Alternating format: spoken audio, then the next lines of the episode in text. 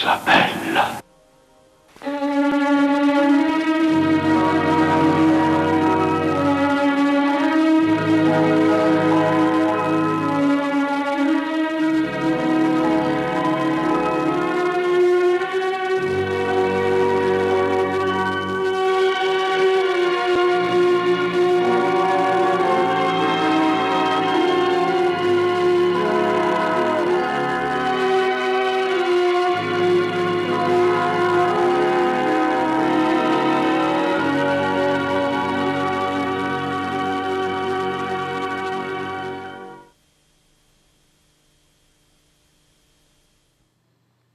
L'estate sta finendo, le giornate si fanno un po' più fresche.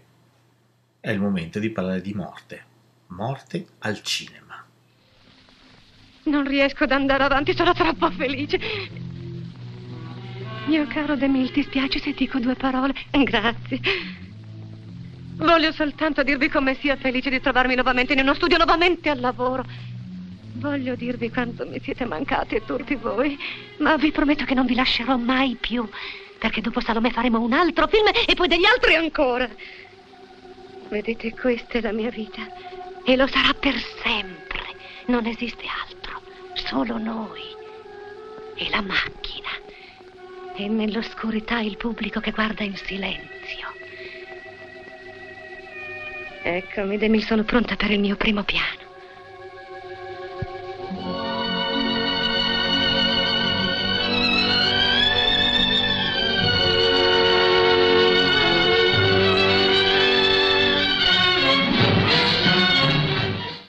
Comincerei questa nostra chiacchierata da un classico del 1950, Viale del Tramonto. Per chi vi parla, uno dei film più belli che siano mai stati realizzati, mm, in assoluto. La regia di Billy Wilder. Ci sono Gloria Swanson, Eric von Stroheim e William Holden. Parlando di morte al cinema, non possiamo non citare questo film. Intanto perché comincia proprio con un morto un morto che galleggia in una piscina.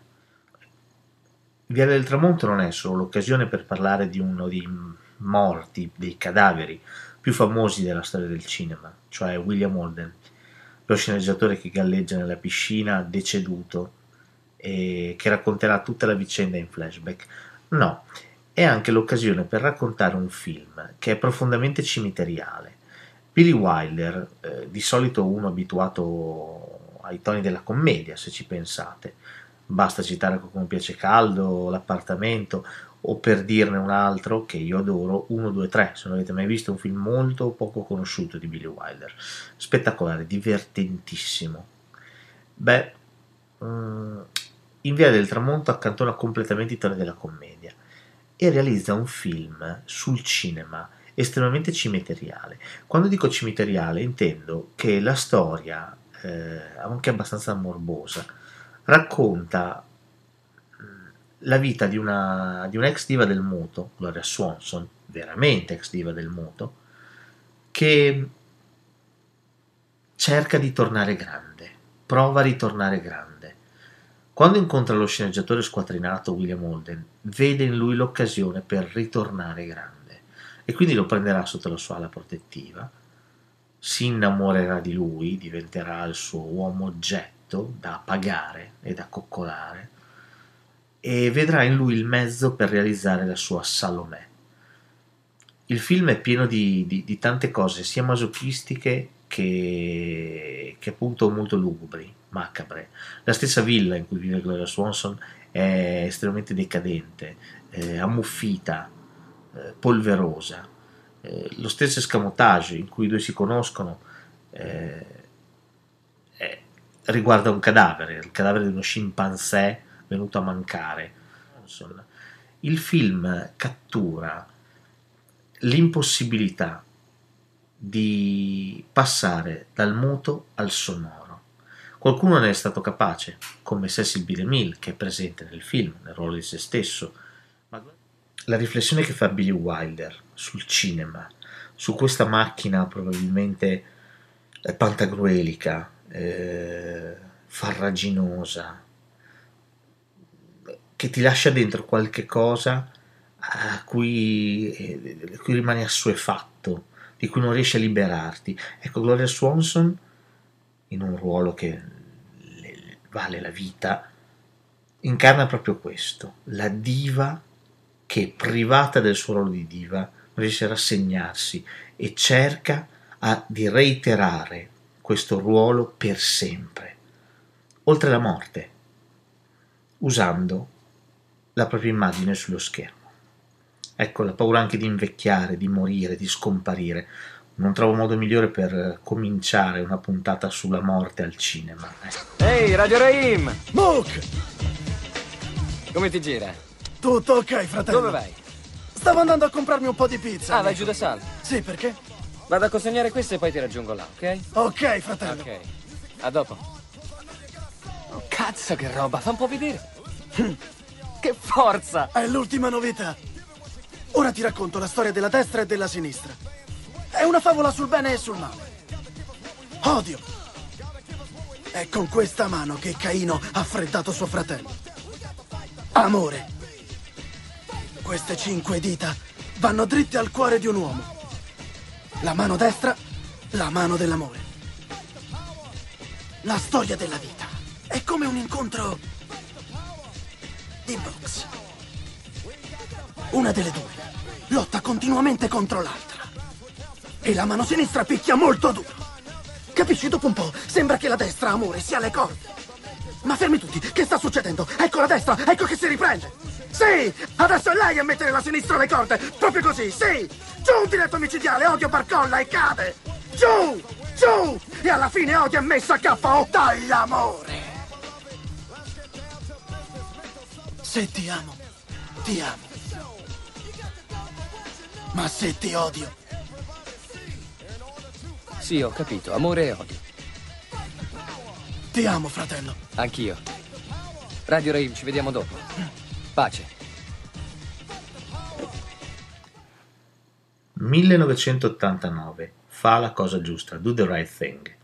Secondo film di Spike Lee. Passiamo a un altro tipo di morte. Parliamo della morte di Radio Rahim, uno dei protagonisti di questo spettacolare film. Dovete pensare che quando uscì Lola Darling, il suo primo film, molti lo accomunarono a Woody Allen. Era giovane, era nero, eh, aveva fatto una commedia in bianco e nero, eh, mettendoci molti dei suoi soldi o facendosi finanziare da amici e parenti e rifletteva su una donna e i suoi amanti, facendo divertire, facendo anche riflettere. Insomma, le etichette dell'epoca avevano, l'avevano bollato come il nuovo Woody Allen. Ecco, accadde qualcosa. Spike Lee nel 1989 tirò fuori una rabbia e una grinta che sarebbero rimaste ineguagliate per parecchio tempo, gli sarebbero rimaste appiccicate addosso. Fa la cosa giusta è un film di una violenza esagerata. Mm, ha in sé veramente i prodromi della, della rivolta, di qualche cosa che, che, monta.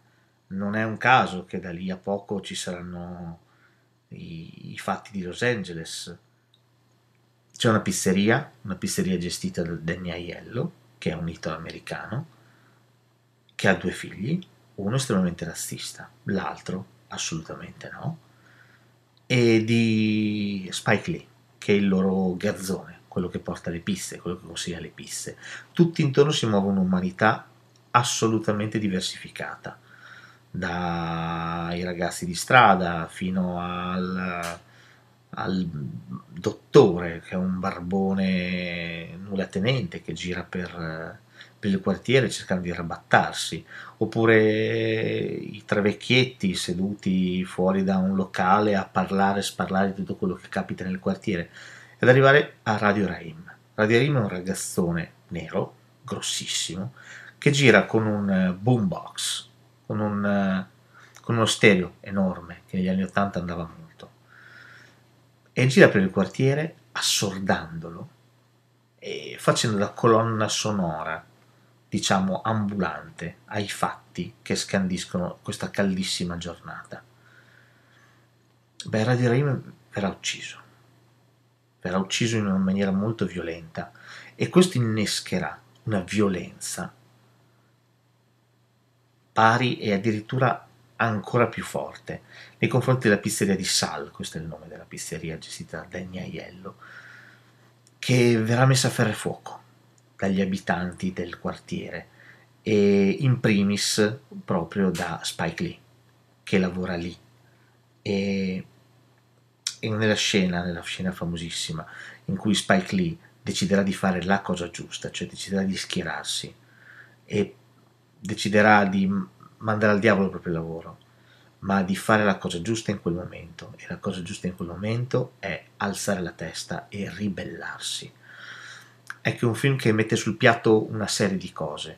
Eh, l'odio razziale, eh, covato per tanto tempo, eh, mette sul piatto la violenza, la violenza insita nella nostra società. Pensate solo ai titoli di testa. I titoli di testa prendono una canzone di Public Enemy, e la fanno ballare da Rosie Lopez, che è una delle protagoniste del film, che vestita come una boxer, con tanto di guantoni, tira pugni all'impassata, ballando.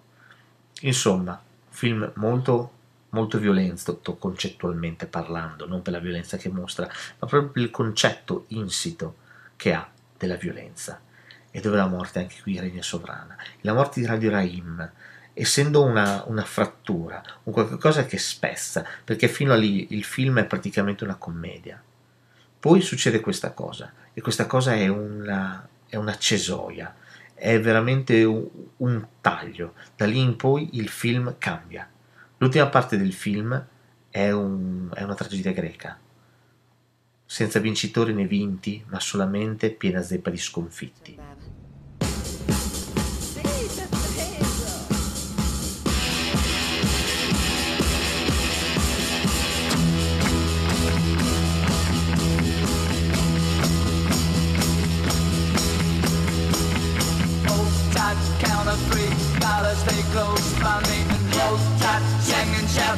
Wrap around the and hold tight. Shut your eyes, girl, you set me up for Forget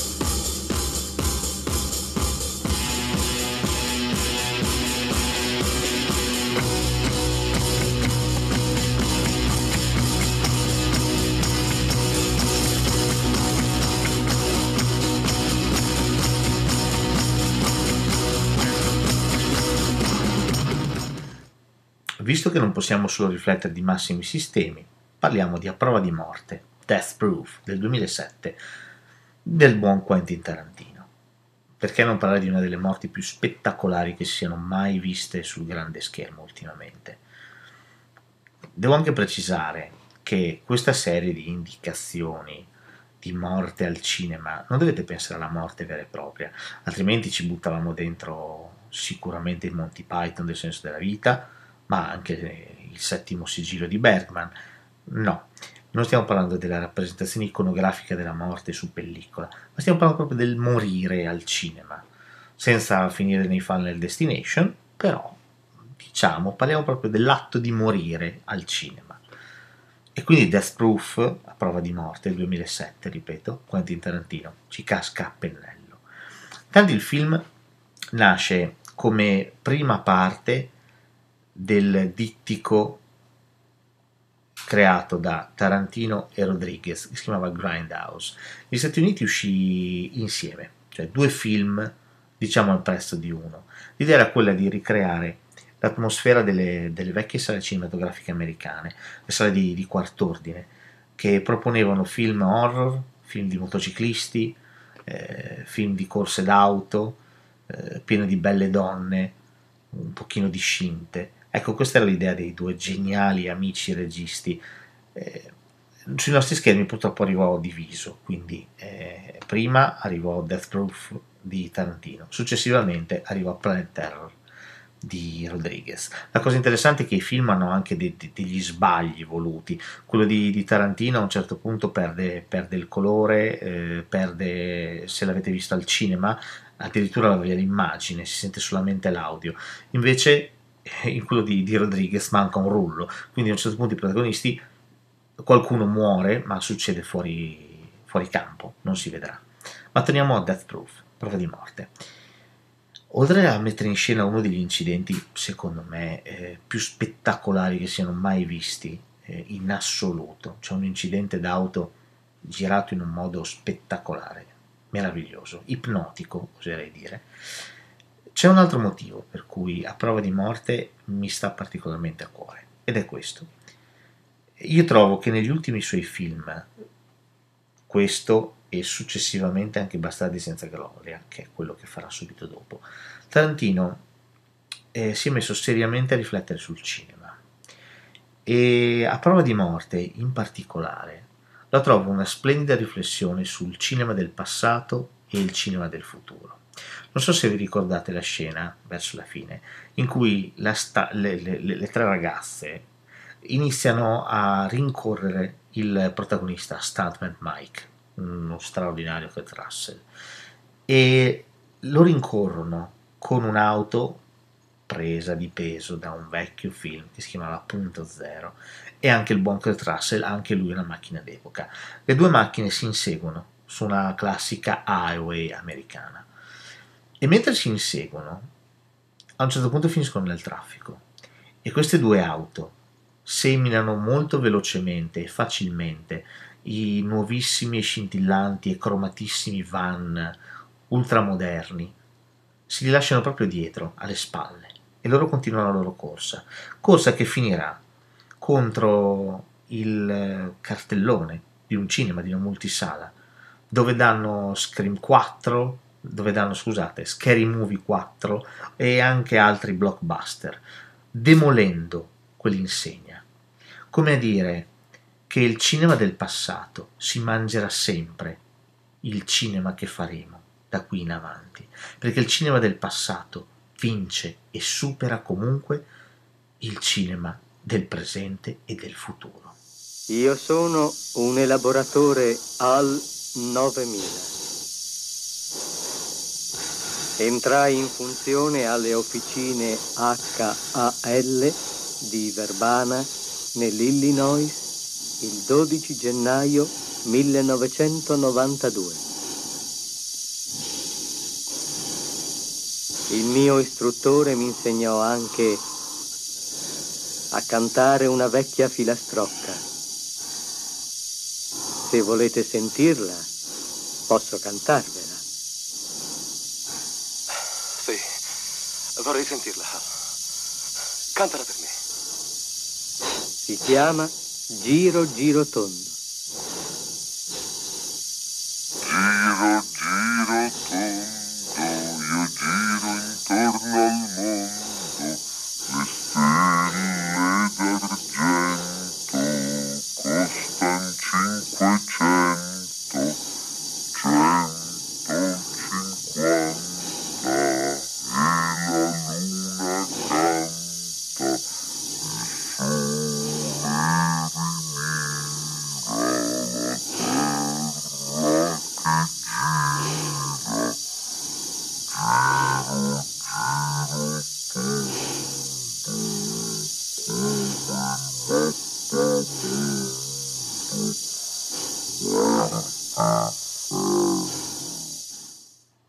Giunti a questo punto, non possiamo non citare un film del 1968, 2001 Odissea nello spazio, e nella fattispecie la morte di HAL 9000.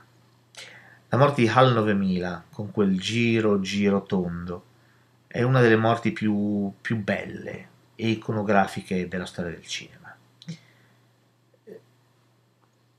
Questa la prenderei proprio ad esempio come una delle morti più, più belle che il grande schermo ci abbia, ci abbia mai regalato. Non ho citato 2001 di Sei nello spazio a caso, ma mh, mi piace ricordare per esempio quello che Kubrick ebbe a dire sul suo film.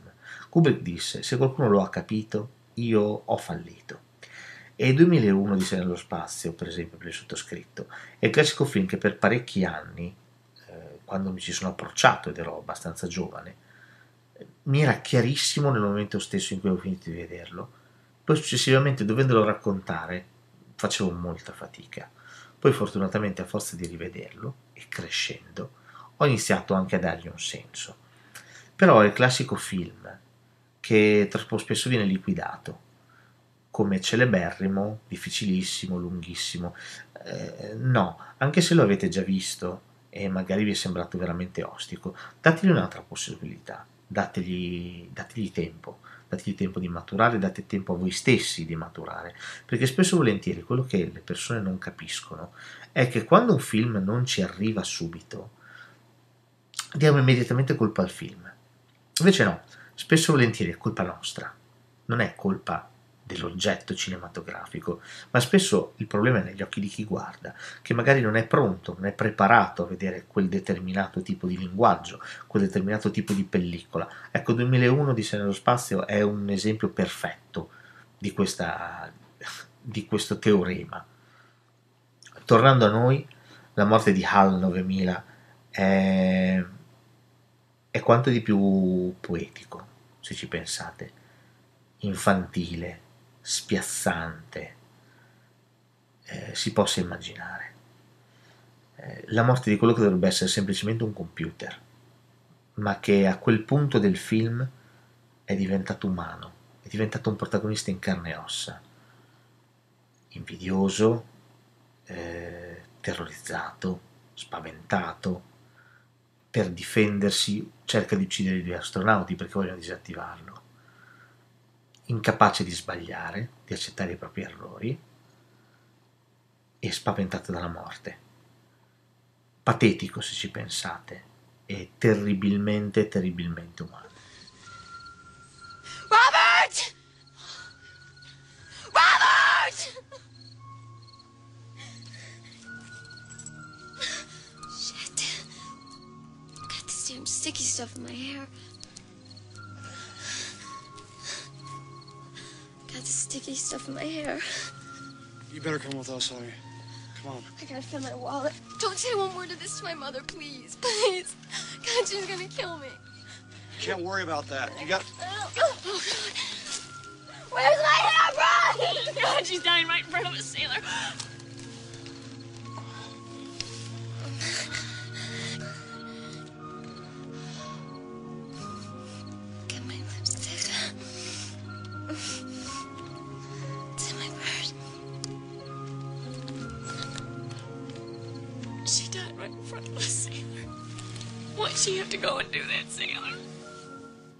E arriviamo adesso a una pellicola del 1990, Cuore selvaggio di quel geniaccio di David Lynch. Ora, Cuore selvaggio è un film che vinse Cannes, spiazzando tutti. È un film eh, completamente anarchico, fuori di testa se ci pensate. Protagonista Nicolas Cage e Laura Dern. Una storia d'amore on the road, piena zeppa di sangue, interiora, vomito, eh, fumo. Laura Dern fuma un parecchio nel film. E piena di Oz, mago di Oz, citazioni in continuazione del mago di Oz, e Elvis, perché il protagonista, Sailor, ama cantare le canzoni di Elvis. Eh, le canta tutte quante e l'unica che tiene per sé, che la canterà solamente alla sua promessa sposa, è Love Me Tender e la canterà nel finale a Laura Dern. strano anche pensare che Laura Dern è da un po' che non si vede, è strano pensare come Nicolas Cage sia diventato in pochi anni uno dei- degli attori più ridicolizzati del mondo, quando invece ha lavorato con Lynch, ha lavorato con i Cohen. E per quelli della mia generazione eh, era un- un'icona, un attore che non poteva sbagliare.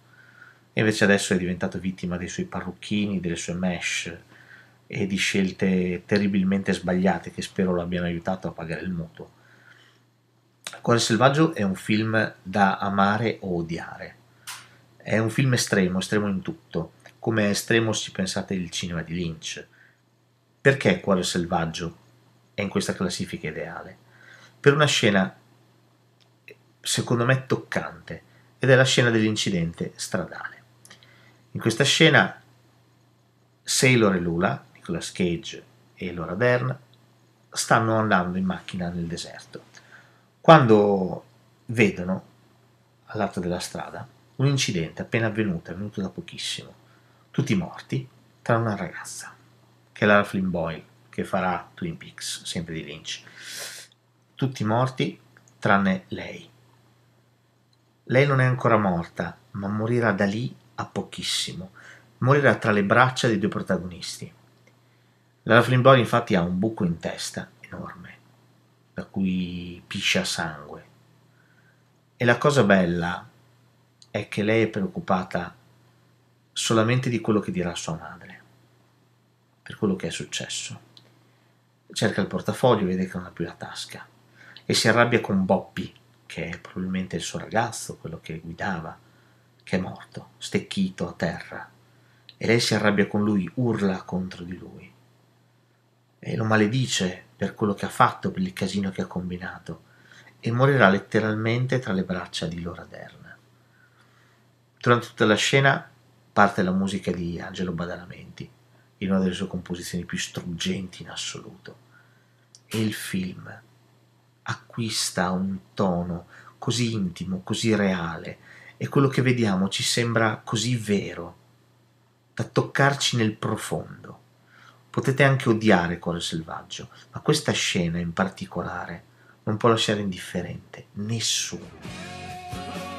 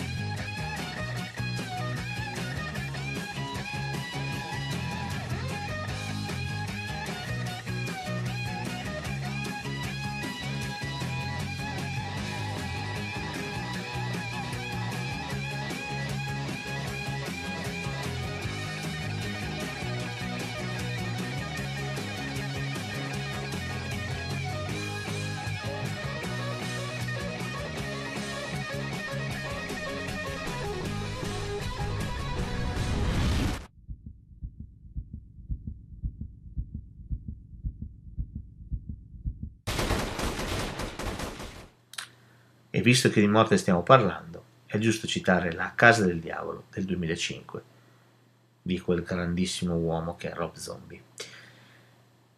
La Casa del Diavolo finisce nella nostra classifica perché eh, mette in scena una delle morti più belle che si siano viste al cinema. Belle intendo ehm, cinematograficamente belle, o di quelle scene che riempie il cuore.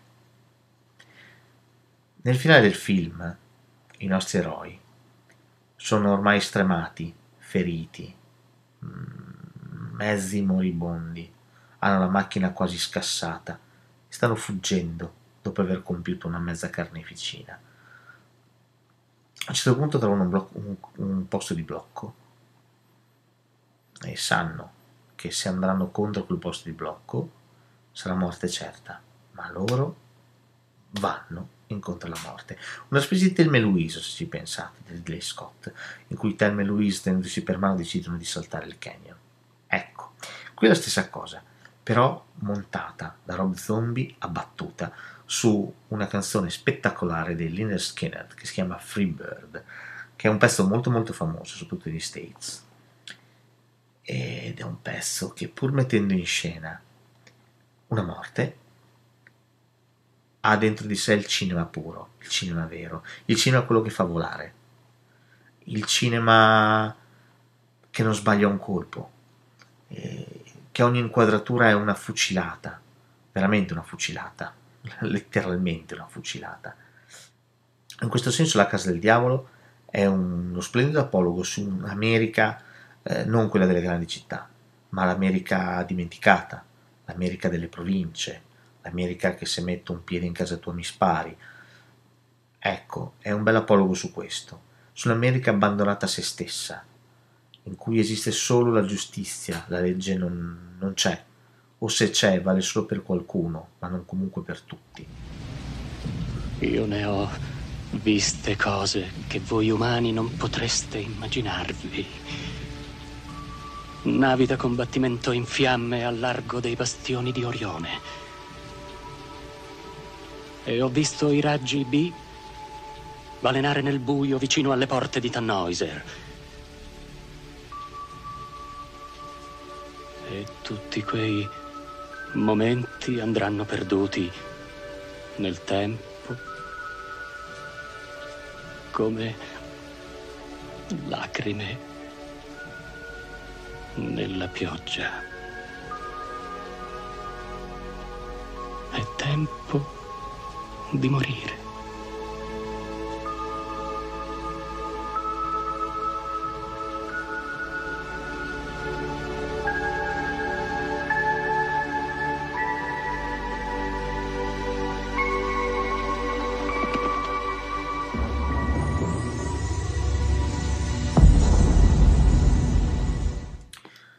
A questo punto dobbiamo citare Blade Runner di Ridley Scott, 1982, Harrison Ford, Sean Young e Rutger Hauer. E proprio di Rutger Hauer andiamo a parlare. Il Rutger Hauer che eh, muore nel finale del film nel modo più poetico che probabilmente si sia mai visto al cinema. La cosa interessante è che il film riflette proprio sulla morte. L'intero film riflette sulla morte, se ci pensate. I replicanti cercano di reiterare la propria vita, hanno una scadenza e vogliono semplicemente trovare il modo di eliminare quel tipo di scadenza. Sean Young, la replicante, eh, non ha, sembra non avere una scadenza. Lo stesso Harrison Ford, nel director's cut di Ridley Scott, sembra essere un replicante e quindi anche lui ha una data di scadenza. Il film gioca sapientemente sempre tra vita e morte, vita e morte. C'è una battuta molto interessante eh, che appartiene al fondatore della Tyrell Corporation, che dice tu hai bruciato la candela da entrambi i lati, però la candela che brucia da entrambi i lati brucia in minor tempo, ma con un'intensità pari al doppio di tutte le altre. Ecco, quindi il film ci pone un interrogativo interessante. È meglio, è più giusto vivere più a lungo, ma in modo assolutamente banale, normale, anonimo? O ha più senso vivere meno, ma gustare quei momenti a pieno e vivere con un'intensità quei momenti da farli propri? Ecco, il film ragiona anche su questo oltre a mettere in scena la famosa sequenza finale in cui Rutger Hauer, improvvisando, fece questo, questo monologo straordinario su Blade Runner resta a tutti gli effetti uno dei film di fantascienza eh, più belli, più interessanti e anche più lungimiranti che siano mai stati prodotti. Se ci pensate il futuro che appartiene a noi in questo momento, è quello mutuato da Blade Runner. Non voglio dire che viviamo allo stesso modo, voglio dire che tutti i film di fantascienza che sono venuti dopo hanno fatto i conti con Blade Runner. Inevitabilmente. Il futuro, quando lo immaginiamo distopico, lo immaginiamo alla Blade Runner.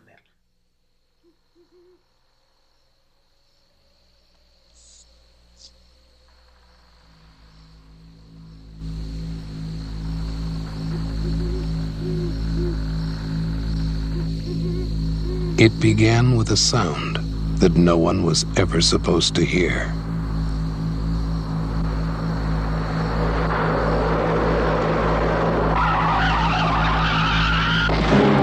He's the one who saw it? Yes, he says he pulled the girl out of the car. I would like you to forget about her. Yeah, that's what I heard just before the tire blew out. You're right, it was a shot. He recorded a murder. They say never happened.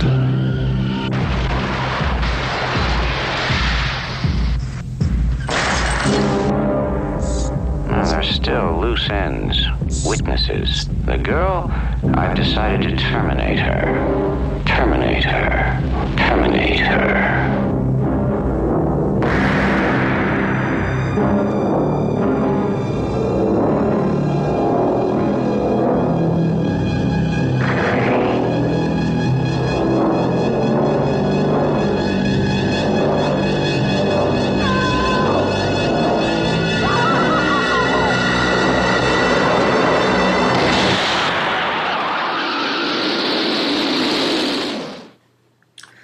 Arriviamo a Blowout 1981 del maestro Brian De Palma. Blowout è un film che cito sempre molto volentieri quando mi capita perché è uno di quei film che sento nominare pochissimo e invece personalmente lo ritengo uno dei, dei film più belli che siano mai stati fatti, uno dei thriller proprio assoluti. Interpretato da John Travolta che è il protagonista, da Nancy Allen e da John Lithgow che fa il, il bad guy, il cattivo. Eh, il film di De Palma, musicato da Donaggio, è un- uno degli esempi più, più alti del De Palma's touch di, di questo tipo, di questo periodo della sua carriera, dell'inizio degli anni Ottanta. La storia, brevissimamente, e poi arriviamo al perché questo film è inserito in questa classifica ideale. La storia è quella di un tecnico del suono, di, un rumorista si potrebbe dire, che raccoglie rumori ed effetti sonori per i film. Sta lavorando a un film dell'orrore e gli manca un urlo, gli manca un grido, quello che ha non è, non è credibile, è ridicolo. Questo killer quando uccide una ragazza nella doccia, citando Hitchcock, maestro di De Palma, assolutamente, eh, il grido che si sente non è, non è reale perché la protagonista non sa urlare. E quindi viene chiesto a John Travolta di trovare un, un rumore credibile, un urlo credibile. La storia di John Travolta si va a mescolare con un impianto thriller, cioè mentre lui è fuori che sta eh, registrando dei rumori, una notte, assiste a un incidente d'auto in cui morirà un deputato. E all'interno della macchina c'è anche una ragazza che è Nancy lui la salverà, la porterà in ospedale. Ma la cosa interessante è che lui non solo ha visto l'incidente, perché l'ha visto da lontano, l'ha visto distrattamente, ma l'ha registrato, perché lui era lì che stava registrando rumori, quindi ha registrato l'audio. Sapientemente prenderà, visto che c'era un fotografo in zona, prenderà le foto che sono state scattate e ci monterà sopra il suo audio. Capirà che le cose non tornano, che c'è una discrepanza. Da qui l'impianto thriller, che si va ad innestare a una sottotrama ancora più torbida, che mette in scena un serial killer, che è John Lithgow, che uccide donne. Il finale del film è meraviglioso, è meraviglioso. Lo spoilerò perché va detto, se volete andate avanti. Eh, John Travolta cercherà insieme a Nancy Allen di catturare questo killer per arrivare alla soluzione del caso. Ce la faranno, il killer verrà catturato, verrà anzi ucciso, ma John Travolta arriverà tardi e il killer avrà già ucciso Nancy Allen. Lui avrà registrato tutto quanto, perché lui doveva tenere i contatti con, con lei, e userà l'urlo di lei, mentre muore, per sonorizzare il film horror che stava facendo all'inizio. Quindi l'urlo nella doccia diventa quello di Nancy Allen, che muore per davvero per mano di John Lithgow. Insomma, potete capire eh, la circolarità della cosa e la bellezza della cosa.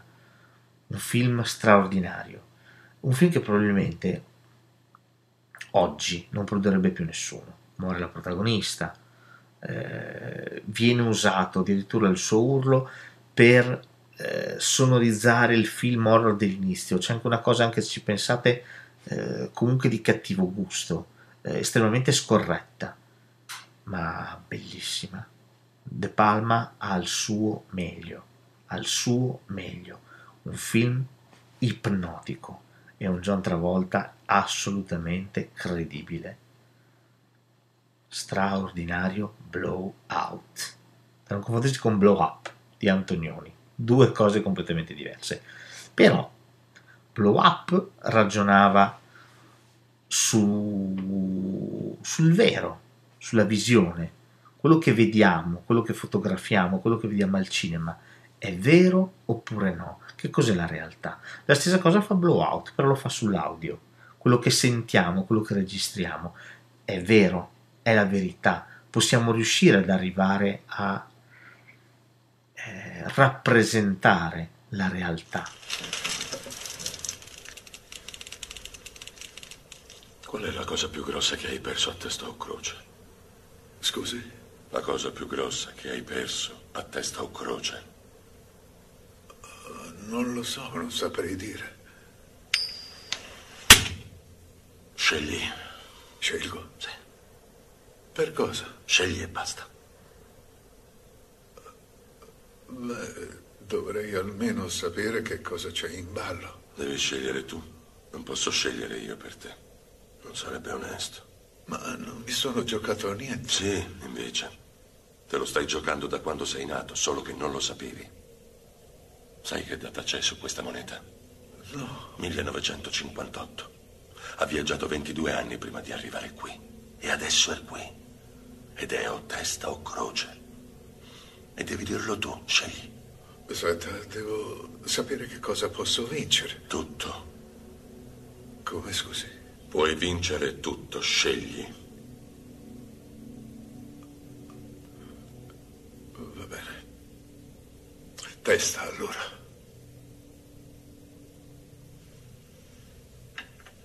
Ben fatto. Non la mettere in tasca, amico. Non la mettere in tasca, è il tuo portafortuna. Dove vuole che la metta? Dove ti pare, ma non in tasca. Si mescolerebbe con le altre e diventerebbe una moneta qualunque. Ultimo film. Non è un paese per vecchi. No Country for Old Men del 2007 dei fratelli Cohen.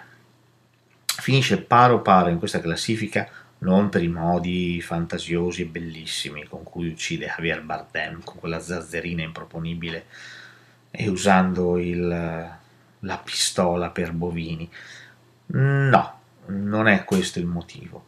Il motivo è la morte fuori campo, su ellissi proprio, del protagonista. Ecco, la cosa spettacolare di Non è un paese per vecchi è proprio quella. Il fatto di seguire il nostro protagonista con questi soldi, che cerca di scappare da questo killer che lo insegue, che vuole la sua testa per tutto il film e poi farci vedere la sua morte fuori campo. Non c'è, non si vede. C'è proprio un'ellissi. Ci viene solo raccontato quello che è successo, non ci viene nemmeno mostrato, nemmeno in flashback. Semplicemente ci viene detto che lì c'è stato uno scontro a fuoco e il nostro protagonista è morto. Basta, nient'altro. Questa a mio avviso è una, è una scelta geniale. È una scelta veramente geniale, anticinematografica al massimo. Lo stesso finale del film è assolutamente adellissi. Non si sa che cosa abbia scelto Javier Bardem, se farà vivere o meno la donna. Non si sa. Ed è, ed è cinema, ragazzi, è puro e semplice cinema. È la mente di due geniali registi che mettono in scena qualcosa di enorme. Resta nella mente dello spettatore il, il dubbio che il protagonista sia morto veramente.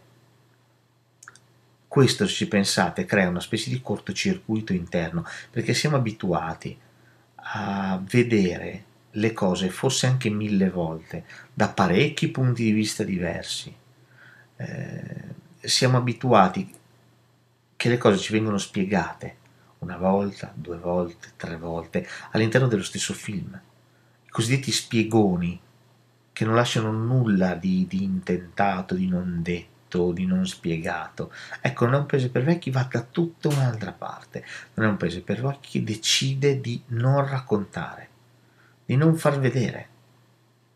Tu ti devi fidare, pensate, pensate che bello.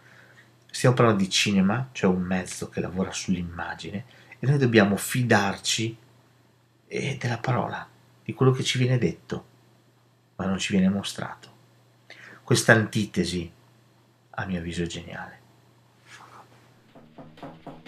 Vediamo cosa può spaventarmi a morte. Su, dammi qualche suggerimento. Immagina uno che avanzi, che avanzi verso di te.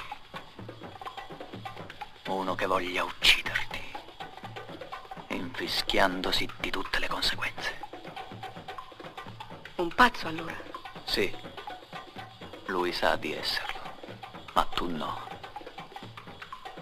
Ucciderti soltanto. A lui non è sufficiente. Ma no, possibile- non ti muovere. Comincia a andar bene. Mark, non riesco a capire che cosa vuoi da me. Immagina che questa sia l'arma destinata a ucciderti. Quella. Sì. Questa. Mark! Ah, beh, sì, fa una certa paura. E non è ancora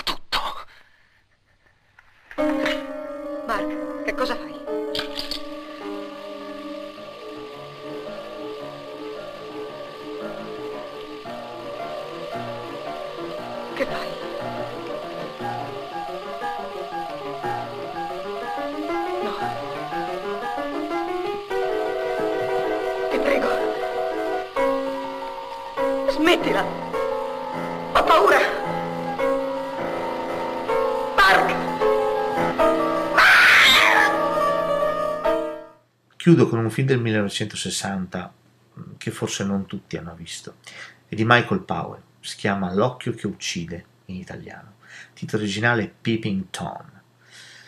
Un film eh, che sarebbe semplice definire malato, malsano, però lo è, fidatevi.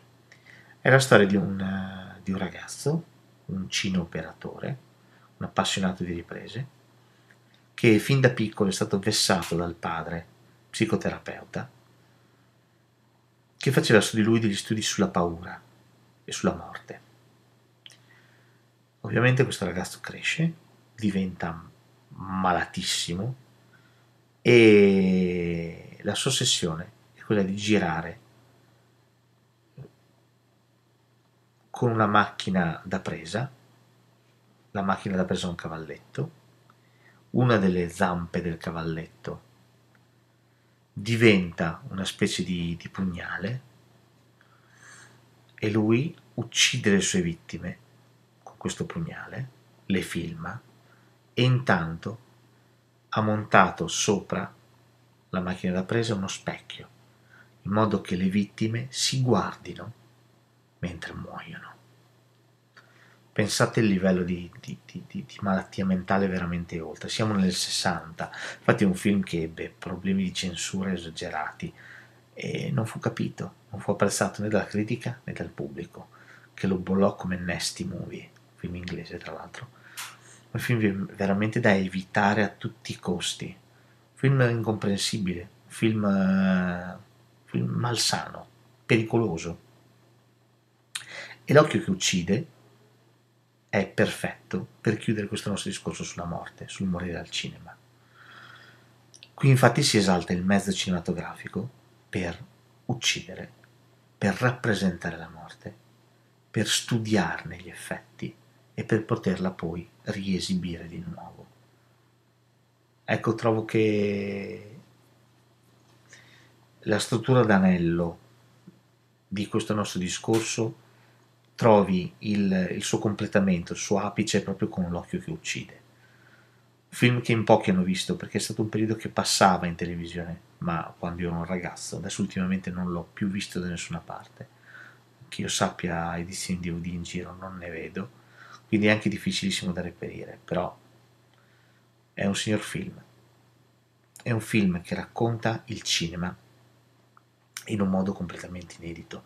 Racconta il voyeurismo dello spettatore, cioè l'atto di guardare oltre i limiti del consentito, oltre i limiti del, del plausibile, del, della decenza, cioè guardare, arrivare a guardare anche quello che non si dovrebbe guardare, arrivare a guardare la morte, arrivare addirittura a guardare se stessi mentre si muore, tant'è che il finale del film lui si ucciderà guardandosi. E per lui sarà l'atto finale, la chiosa di qualche cosa che, che deve tornare a tutti i costi.